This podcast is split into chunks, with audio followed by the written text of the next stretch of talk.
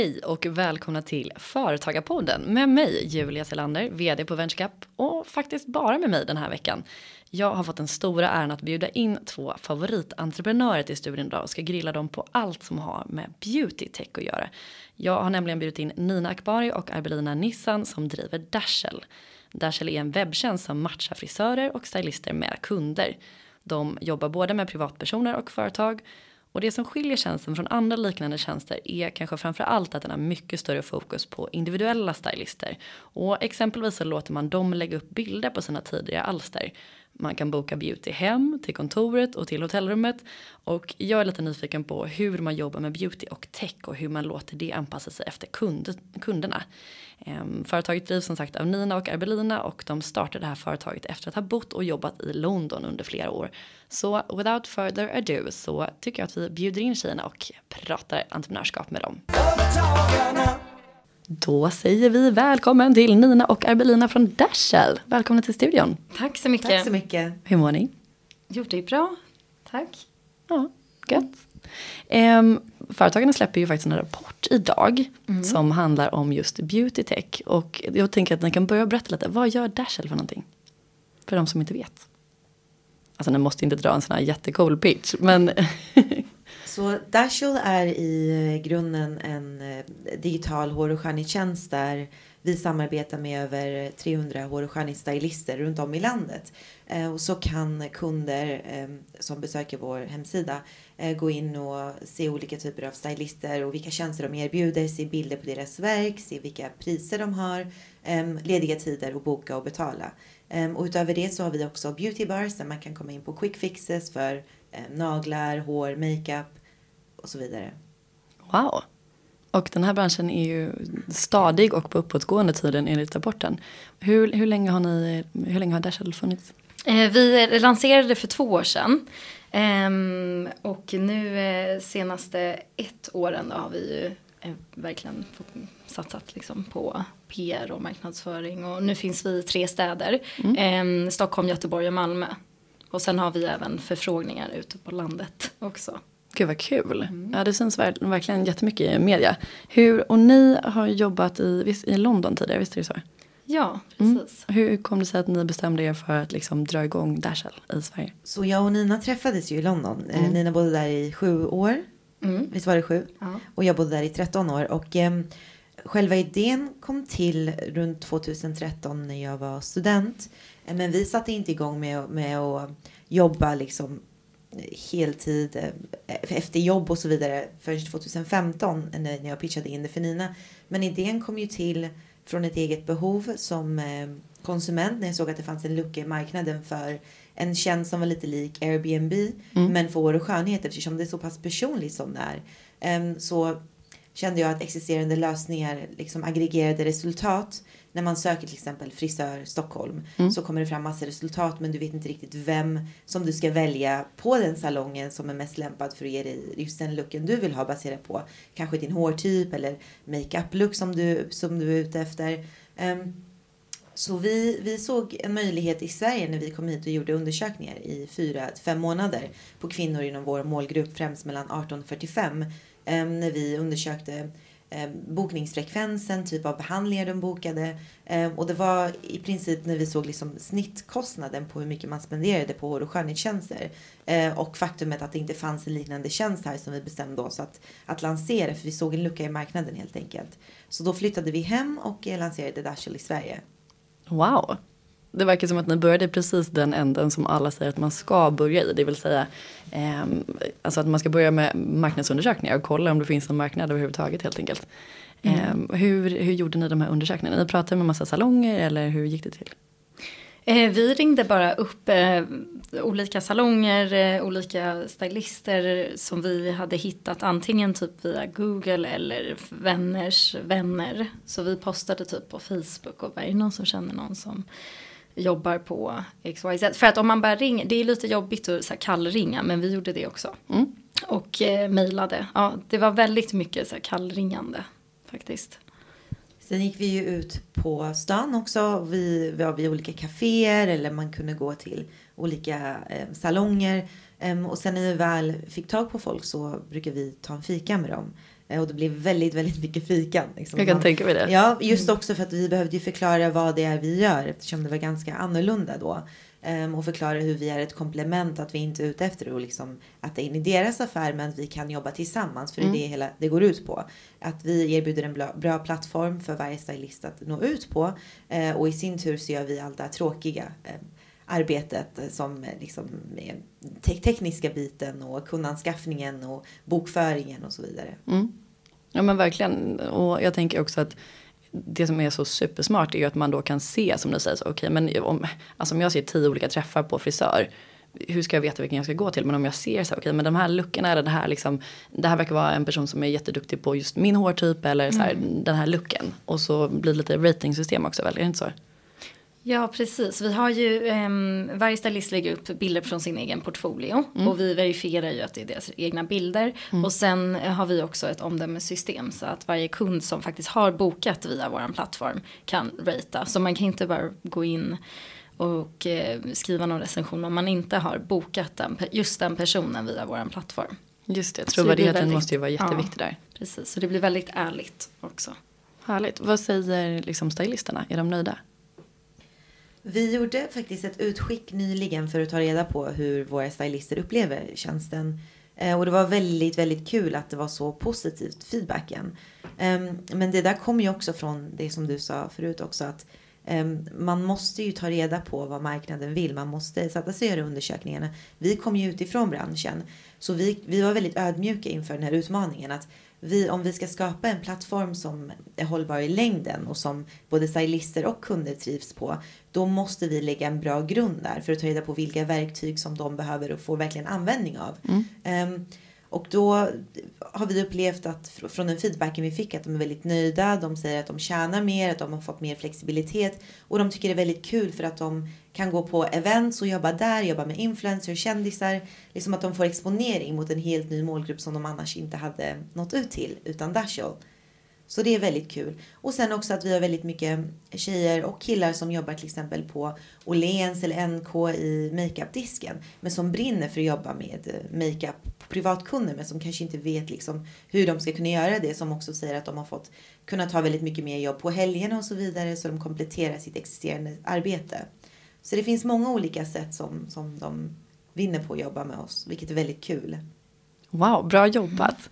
Hur, vi har ju många lyssnare som går i tankarna på att skapa bolag och vissa av dem tänker så här, men okej, okay, men den som man vill starta med det är ju en kompis för att den litar man på. Hur är er erfarenhet av att liksom driva bolag? För kände ni varandra innan ni startade och ni träffades i London?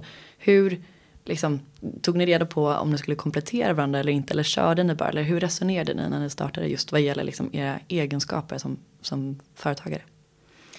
Alltså för, för mig så var det ju, det var ju Örbelina som frågade mig om, eh, om jag skulle vara intresserad av att liksom köra igång Dashel, eller den här idén då. Från början så, allting utvecklar ju sig väldigt mycket. Men mm. från början den här idén som hon hade och problemet som hon ville lösa. Eh, men, och jag tror som hon tänkte, men det kan jag också svara på, det är att vi hade ändå eh, egenskaper som kompletterade varandra. Så, och jag hade, min erfarenhet ligger ju inom sälj, jag har ju studerat journalistik modejournalistik. Men sen har jag jobbat, mitt arbetsliv har varit främst inom sälj och partnerskap och så. Och Arbelina har liksom marknadsföringsdelen.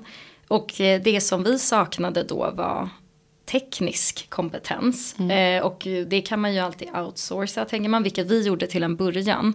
Eh, när vi var väldigt nya. Men sen var vi ju på jakt efter att hitta den här sista kompetensen som vi saknade. Och det var eh, just techkompetensen och vi tog ju in den väldigt tidigt ändå, två tekniska medgrundare, så nu är vi fyra stycken. Men jag tror det är väldigt viktigt när man startar företag att man eh, inte är, gör det ensam, för en person kan inte ha alla kompetenser. Utan man måste liksom erkänna vad man har för svagheter eller vad man har för styrkor och sen hitta någon annan som kompletterar det. Mm. Håller du med? Jo, absolut. Men jag tycker inte heller att man bara ska approchera någon och be dem um, starta med en bara för att man är en vän. Eh, utan det handlar ju verkligen om att hitta i så fall en vän som kompletterar ens styrkor. Ehm, och svagheter främst. Ehm, det det, det är där det ligger och det var ju därför jag pitchade in för Nina också. Ja, och sen tänker jag att Dashell är ju också någonting som verkligen får så här spridning via sociala medier. Så det är ju ett, det är ett techbolag i grunden och beauty tech. Allting heter ju tech nu för tiden. Det finns ju ja, hur många olika tech som helst. Men eh, för ni säger att ni hade inte kanske riktigt så här tech-bakgrunden just utan det var snarare att ni såg ett eh, problem, ni ville lösa det och sen körde ni igång. Hur, ehm, hur resonerade ni där? Jag tänker att det krävs lite mod kanske. Nej, vi har ju inte tech-bakgrund men vi använder ju oss av många liknande typer av plattformar när man till exempel bokar hotell eller restaurang. Mm. Så där hade vi ju liksom en inblick i hur de funkar. Mm. Så när vi byggde Dashel eller liksom la grunden för vad som skulle, det skulle vara när vi liksom ritade upp olika typer av ramar och, och skrev vad som skulle vara, alltså hela, hela flödet där innan vi då hittade, outsourcade eh, två utvecklare som eh, jobbade med oss. Då var det ju så att eh, vi presenterade vår vision och sen så kommer de med sin kompetens och, och säger vad som är möjligt eller inte möjligt och inom den tidsramen, inom den budgeten. Så det var lite så vi började. Ehm, så jag tror inte att även om man inte är teknisk själv så har man ju ändå, eh, vad heter det? Någon alltså form av... teknisk know-how. Typ. Ja, precis. Ja. Ja, men jag tänker också att ett mål är väl såklart att det ska vara just användarvänligt och man är ju användare mm. massa olika typer av produkter och tjänster framförallt själv så att man vet hur man vill ha det. Hur hittar ni de här personerna då? Som skulle bygga den här plattformen åt er? Våra nu medgrundare. Mm. Eh, ja, Eh, så hur, jo. Från början så hade vi ju två stycken andra utvecklare som, som faktiskt en av dem är en av våra utvecklare idag också. Men eh, sen när det kom till att hitta våra tekniska medgrundare så vi eh, tittade efter bokningssystem.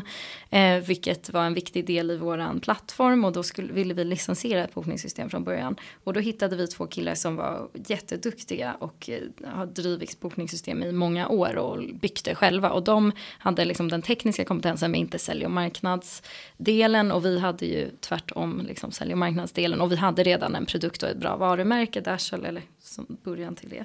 Ehm, och då började vi jobba tillsammans fast mer som ett eh, samarbete och där vi använde oss av deras bokningsplattform till en början men redan efter bara ett par månader, några månader så insåg vi att de är ju exakt den kompetensen vi behöver och de kände samma sak. Så vi slog ihop våra påsar och körde framåt. Mm. Mm. Spännande. Hur eh, kom namnet till? Dashel. Mm. Så namnet står för eh, Dazzle in a dash, alltså bli snyggt snabbt. Och vi försökte mm. hitta namn. Det var jättesvårt att hitta namn. Vi satt faktiskt och kollade nu för några dagar sedan på så gamla mejl från 2015. där vi sitter och så här skickar namnförslag till varandra. Och det här höll ju på i flera månader flera månader. Alltså vi gick på så långa promenader, försökte hitta namn, vi liksom hittade någon namn, vad heter det, namnexpert på LinkedIn som skulle ge oss förslag på namn. Så vi och eh, testade så sajter som Upwork och sådana här sajter där, där de kan hitta på namnförslag. Men till slut så eh, var Dashel en av typ alla hundratals förslag, eller det var en, en variant av det. Hur det blev att vi sa till henne vad vi ville. Vi, vi beskrev för henne vad vi ville förmedla med namnet. Det skulle vara kort, det ska vara punchy, det ska innehålla någonting som har med skönhet eller snabbhet att göra. Um, och um, då var Dash med. Vi la på ett L och då kom det från dazzle in a dash, att man blir snygg snabbt. Uh, det är i princip det det är, men det var en lång, lång lista. med jäkligt många dåliga förslag på också, ska vi veta. Jag kan tänka mig, gud vad nice. Ja men eh, bli snygg snabbt känns väl att det är precis graspa vad det är ni gör. Mm. Exakt. Nice, men berätta lite mer om de här pop-up butikerna då. Eller inte butikerna, men skönhets beauty bars liksom. Vad, hur, eh, för det fanns inte från början eller? Nej, det var inte en del av vår affärsplan och det är lite det som är um, det fina med att vara ett litet bolag men också att man verkligen har passion för det man gör, att man hela tiden Eh, ser sig runt och tittar på utvecklingen och tittar på olika sätt att hålla sig i framkant. Och nu har vi ju sett att inom retail att det är liksom um, det är väldigt svårt för många etablerade butiker och större kedjor att få in fottrafik. Allt fler av oss shoppar ju på nätet, vi beställer hem produkter, mat, um, allt möjligt. Och, um, och de sitter ju på sina långa kontrakt och på sina locations. Och så då såg vi ju, vi testade först på AMF The Lobby, eh, Regeringsgatan där. Eh, och då hade vi en eh, pop-up i fyra och en halv månad. Eh, och vi såg en, en enorm ökning i våra bokningar. För då var det ju just den målgruppen av busy professionals som mm. vi nådde ut till. Vi har ju tre stycken i vår målgrupp främst. Så det är busy parents, busy professionals och millennials. Um, och baserat på det här så tog vi konceptet då till H&M Karlaplan. Um, och där möter vi våra kunders behov liksom av, av uh, korta, snabba behandlingar. Um, det ska inte kosta för mycket, det ska gå snabbt men det ska ändå hålla en hög kvalitet. Um, och det har varit, gått väldigt bra. Så i och med att vi ser att det här verkligen funkar så kommer vi använda det här som ett komplement. Uh, mest del av bokningarna får vi via sajten såklart. Men det här är liksom ett sätt för oss att bygga varumärket i fysisk miljö och det är mer som en marknadsföring för oss. Låter smart ni har ju då som du nämnde tidigare, eh, alltså, eh, man kan boka i Stockholm, Göteborg och Malmö. Och mm. ni snackar också om att sprida eh, ut på små orter i landet. Hur, hur går de tankarna och liksom, arbetet? Eh, ja, vi, vi vill, eller fokuset är ju inte att sprida ut till små orter utan mer att vi får mycket förfrågningar från, från mindre orter, speciellt när det gäller bröllop eller förlovningsfester och så. Och vi kan ändå, i och med att våra stylister är frilansande så kan vi ändå skicka ut dem. Mm. Eh, men eh, vi har också mycket förfrågningar om att ansluta sig från stylister ute på olika orter och hur vi gör då är att vi väntar tills vi får ett x antal stylister och då kan vi öppna upp där. Men fokuset är just nu liksom för oss eh, som bolag att satsa på de här största städerna. Mm. Och sen så har du ju liksom eh, vält över till de här andra städerna runt om i Sverige också. Men det är superkul mm. att det beror på efterfrågan. Mm. Det är fantastiskt. Ja men det är ju så med marknadsplatser, utbudet måste ju alltid möta efterfrågan och mm. vi har ju olika stylister från, från mindre orter som ansöker. Men det är ingen idé att ha en person där eh, om man inte liksom kan möta, om det inte finns ett riktigt behov. Eh, och finns det för flera, då öppnar vi upp. Så det är väldigt mm. enkelt att öppna upp i olika städer. Um, men det handlar ju om hur många som ansöker mm. och som håller det, det måttet som vi behöver ha across the board på Dashiell. Såklart. När lanserar ni internationellt då? Eh, slutet av nästa år är planen faktiskt att ta det för, ett första steg ut till Mellanöstern. Så ni är där kunderna finns helt enkelt? Wow. Exakt. Wow. Um, jag tänker, vi har många lyssnare då som sagt som antingen driver bolag eller är intresserade av att starta. Vad, vad är liksom ert bästa tips om man tänker generellt? Oavsett bransch kanske då, men om, om man går i tanken att så här, nej men okej, okay, jag är anställd kanske exempelvis. Jag har en tanke på att jag vill starta ett bolag inom ett problem som jag ser. Vad ska man tänka på då? Ja, eh, först och främst eh, se till att det finns eh, en marknad för det du vill göra. Men om det inte finns så kan det ju vara en tjänst som, som kanske skapar ett behov så att det blir en marknad. Men jag skulle bara säga, och det brukar jag säga när jag får den frågan, att just do it. Alltså eh, säg upp dig från jobbet och eh, bara sätt igång. Eh, och sen så skaffa dig eh, ett nätverk med eh, andra som kan öppna upp dörrar, eh, en mentor och eh, försök eh, och gör det inte ensam. Hitta någon som du kan, en co-founder eller någon som, som delar den passionen med dig. Evelina, håller du med? Eh, jo, absolut. Jag håller med. Jag tycker också att man, ska, man behöver inte hoppa in i det direkt. Det är ju någonting man kan göra så som vi gjorde på helger och efter jobbet. Ehm, men att man verkligen tar reda på att det finns ett behov och att man då man skulle kunna lansera någon beta samtidigt som man fortfarande är anställd för att testa och se om, om det finns beroende på vad det är, kunder eller transaktioner. Och sen när man väl ser att det finns ett liksom eh, Eh, man, man gör en validation, market validation, customer validation, då att man satsar på det helt och hållet, um, tycker jag. Låter klokt. Um, jag tänker, hur, har ni någon eh, känsla för så innan och efter? För nu, det, det går bra. Um, och oftast när det går bra så får man media kring det och då kan jag tänka mig att man får liksom bekanta som eh, hör av sig igen och tycker att ah, nu börjar det gå bra för de här tjejerna, nu vill vi ha kompisar med dem. Eller så här, har ni någon, eh, det jag försöker fråga är egentligen så här, har ni eh, några som kanske tyckte att det här var en dålig idé och tyckte välment att så här, nej men det här ska ni inte köra på, som har ändrat sig nu? Eller var det så att ni pratade mycket om att ni skulle starta innan ni startade? Eller hur? Jag är intresserad av helt enkelt hur folk runt omkring er tänkte när ni skulle börja och nu när ni har kört ett tag och det går bra.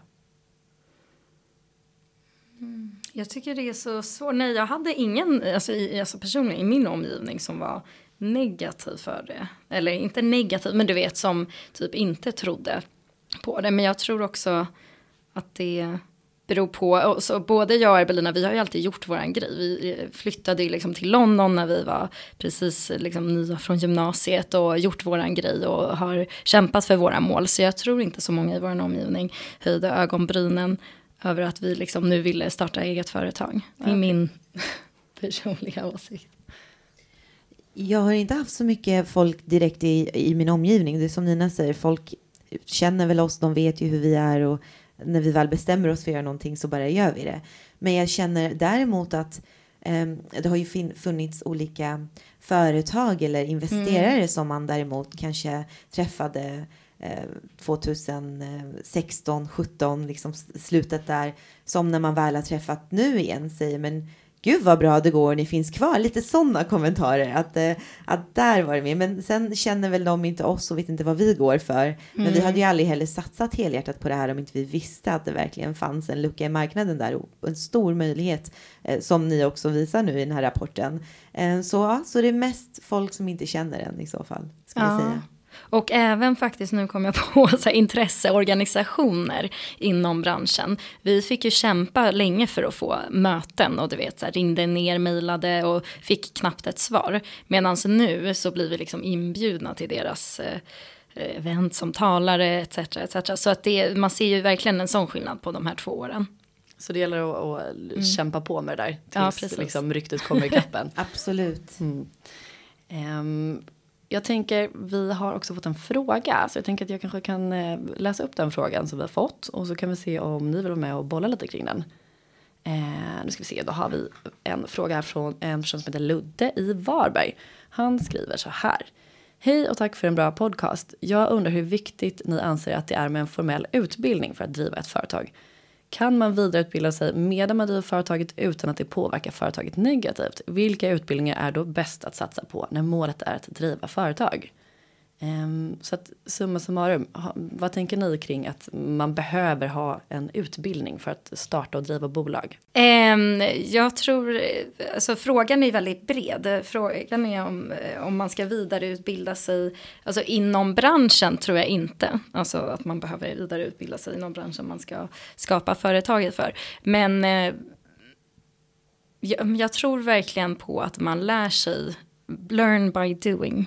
Liksom. Man lär ju sig alla misstagen medan man gör dem. Och eh, jag tror inte att min egen utbildning, jag läste journalistik, en kandidatexamen, jag tror inte att den har lagt grunden till vad jag gör nu med Dashel.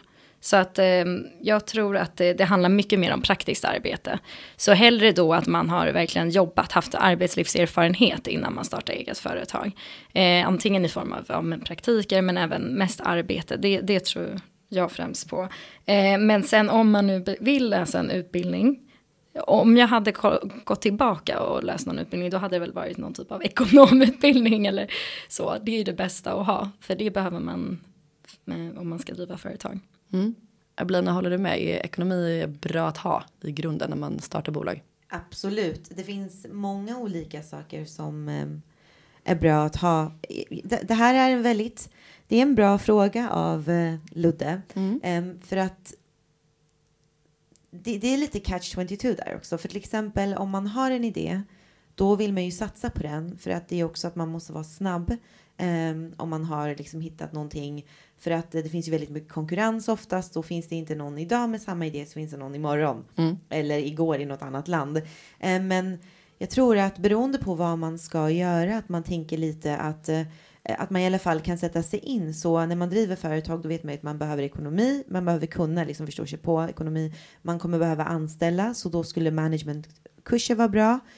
Um, och sen också om man ska jobba med teknik, att liksom ha någon form av grund läggande utbildning för sen om du ska outsourca eller ha ett tech-team inhouse så att man ska förstå när man pratar med sin CTO eller när de gör olika typer av roadmaps. Vi har ju fått göra väldigt mycket learning by doing. Um, så där om jag skulle få gå tillbaka um, med den här vetskapen om att vi ska ha en beauty tech plattform där vi ska rekrytera och så vidare så hade jag gått kurser inom de här olika um, ämnena som jag nämnde precis just mm. med ekonomi och teknik och eh, management för att jag skulle känna mig mer fulländad på det sättet. Och och kunnat mer. Um, nu har man ju lärt sig väldigt mycket men man kan aldrig lära sig för mycket. Låter klokt och det känns som att just de ämnena som är management och med ekonomi och med någon form av liksom att man har kompetens i vad det är man beställer och man ska ha någonting som har med teknik att göra. Det känns som att de tre kunskaperna kommer att behövas framöver också.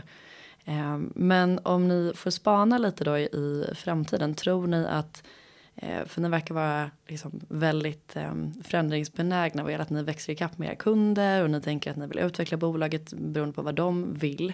Eh, vad tror ni om ni får kika liksom bara, ja, men vi säger fem år framåt i tiden, kommer ni ha ungefär liknande erbjudanden tror ni till kunderna som idag? Vårt erbjudande kommer alltid att reflektera vad som händer på marknaden och hur kunder eh, köper skönhetstjänster och skönhetsprodukter. Ehm, så att det handlar ju hela tiden om att eh, göra tester, göra undersökningar, prata med kunderna, prata med stylisterna. Så jag skulle nog säga att förändringen kommer driva hur Dashall ser ut också till en stor del. Eh, för att eh, vill vi hålla oss i framkant och vill vi kunna vara konkurrenskraftiga så måste vi hela tiden touch base med våra användare för det är de som är de är kärnan i vårt bolag. Liksom. Mm. Mm.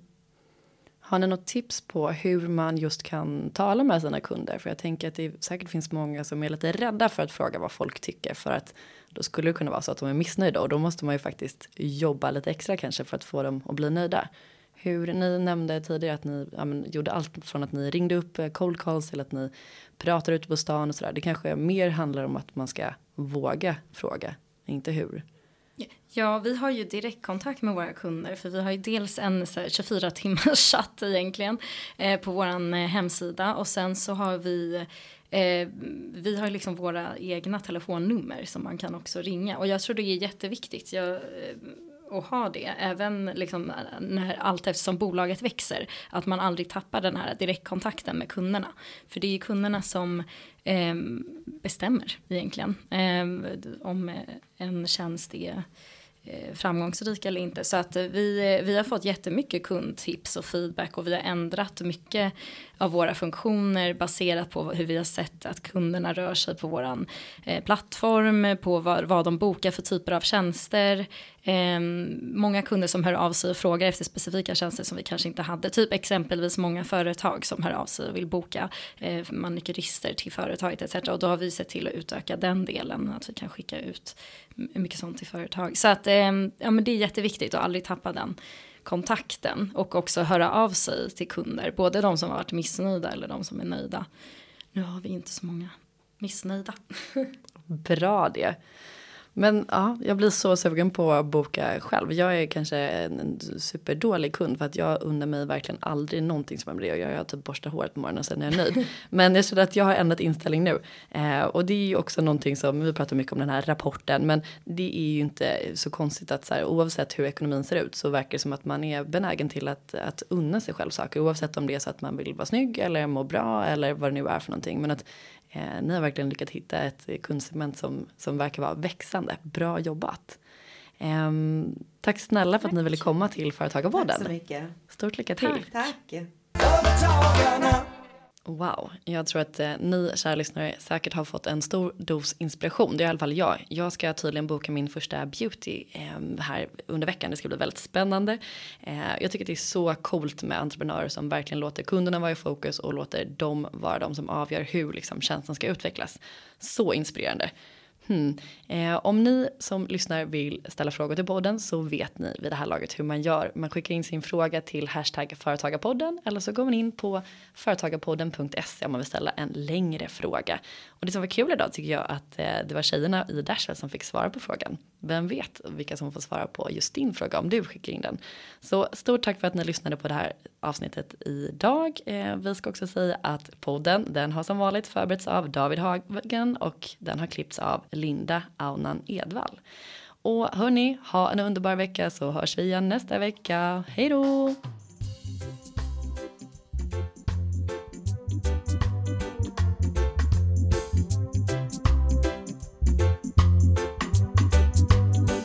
Företagarna Ja, ja, ja, ja,